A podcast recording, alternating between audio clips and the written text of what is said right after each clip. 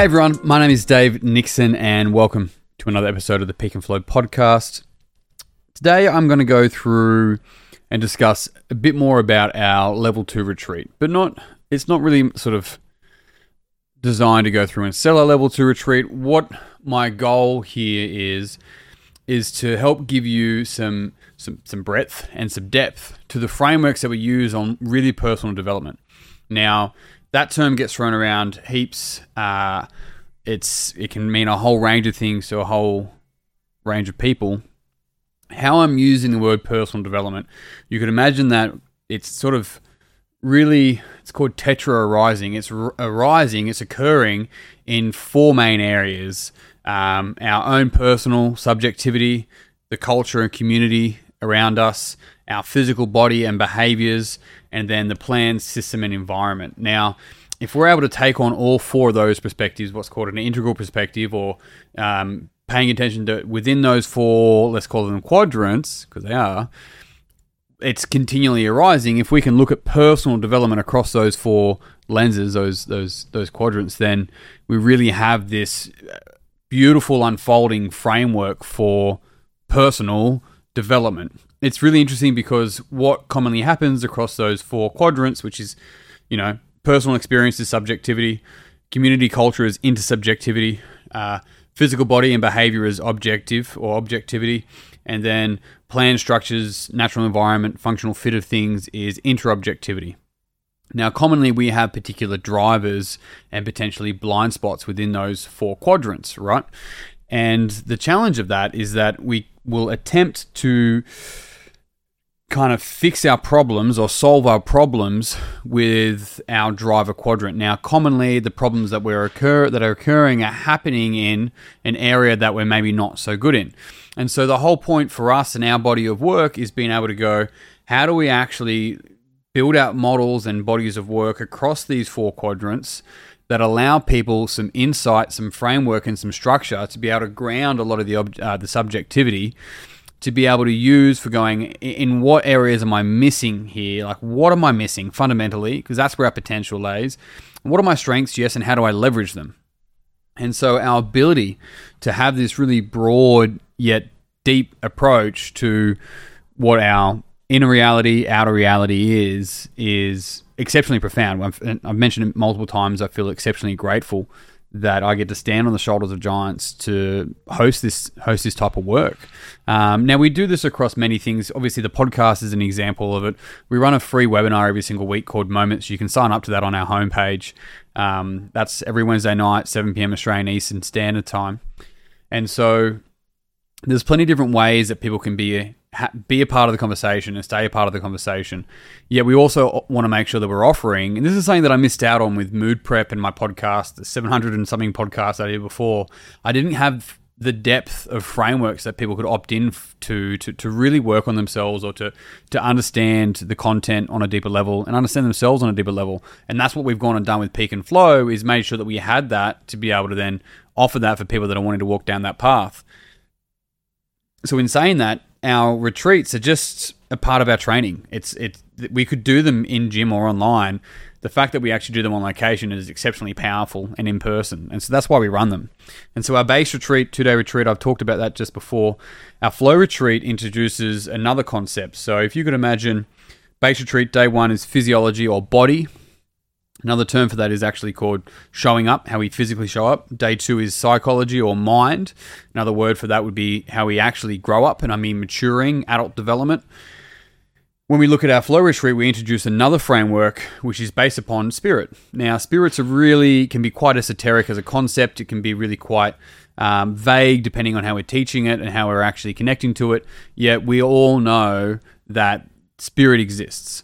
And so, how do we actually build on our foundations of our uh, growing up, our mind, our psychology concepts that we look at, and we use different frameworks from that, such as the Identity Compass by Arne Maus, which is profound as it really points to the value that we hold upon our structures of thinking, right? Our thinking patterns, our cognitive intentions, they're called.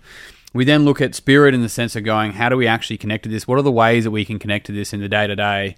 Uh, in in every mundane moments. And I've got a quote that I've sort of bastardized. I'm going to share with you a little bit later, and I've got another one that sort of enhances or, or upholds the way that we approach this because it should be a continual unfolding. These aren't just singular events. And so we then look at day three on that flow retreat where we start to integrate how do we actually integrate this all into our body all at once in any given moment which is really our ability to stay present or be present, is to get rid of the shit that's stopping us from being present and showing up as we are today. And so that's the whole process in, in, in just a couple of minutes of how and why we structure the retreats that way. Because really, it's not just a retreat where you get to go away and relax and do that. You definitely get free time, but it's a, it's, it's a training program. This is a personal development program that we facilitate. Uh, and we wanted to make sure that there was a tail to that. And what I mean by a tail is that the, the moments webinars, that there's the ability to opt in for coaching, there's there's training opportunities and integration opportunities post retreat. On the first, this is the first time I heard this quote. Was actually our first retreat. Um, and Jamie um, Sangster, who's one of our facilitators, phenomenal uh, instructor. Instructor's not the right word. He's a phenomenal facilitator and, and space holder especially when it comes to breath work as well. That's that's what he's done exceptionally well, but he's far more than that. But he used this quote. It says, "If we ignore the sacred, the mundane will crush us. If we ignore the mundane, the sacred will burn us." Now, I guess the question is, why is that beautiful?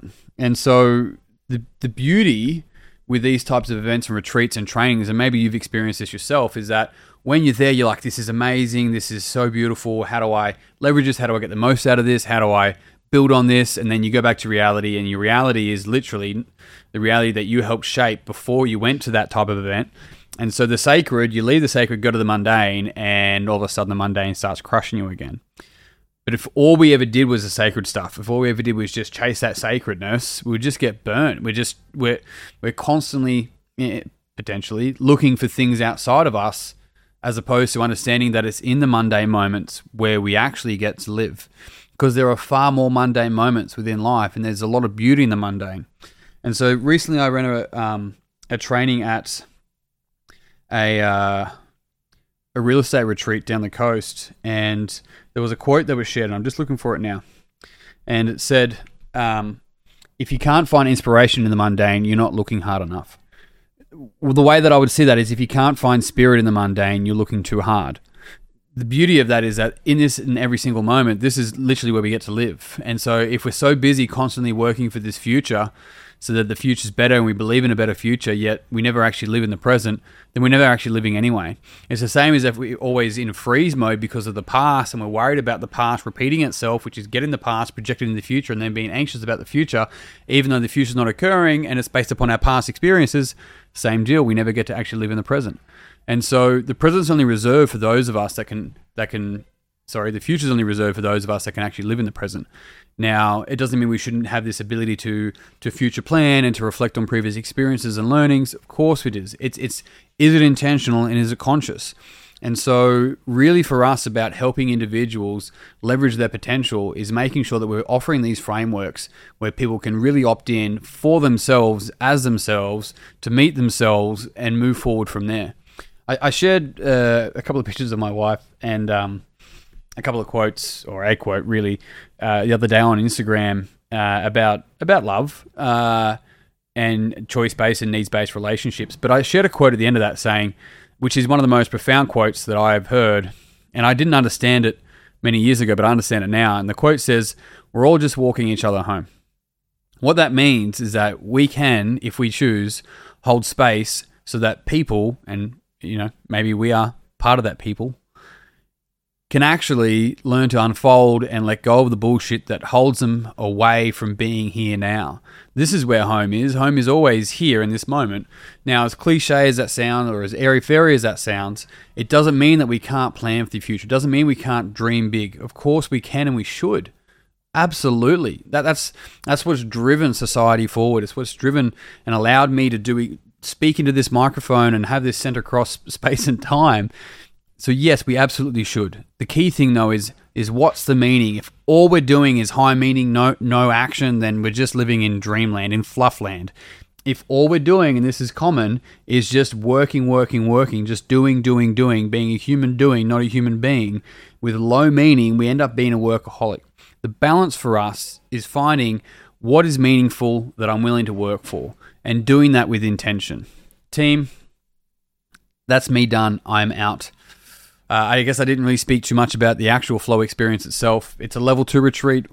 I highly encourage if you're interested, reach out, come along to a base retreat, or at least organize um, some training for yourself, your team, whatever the case might be. This stuff's really powerful stuff.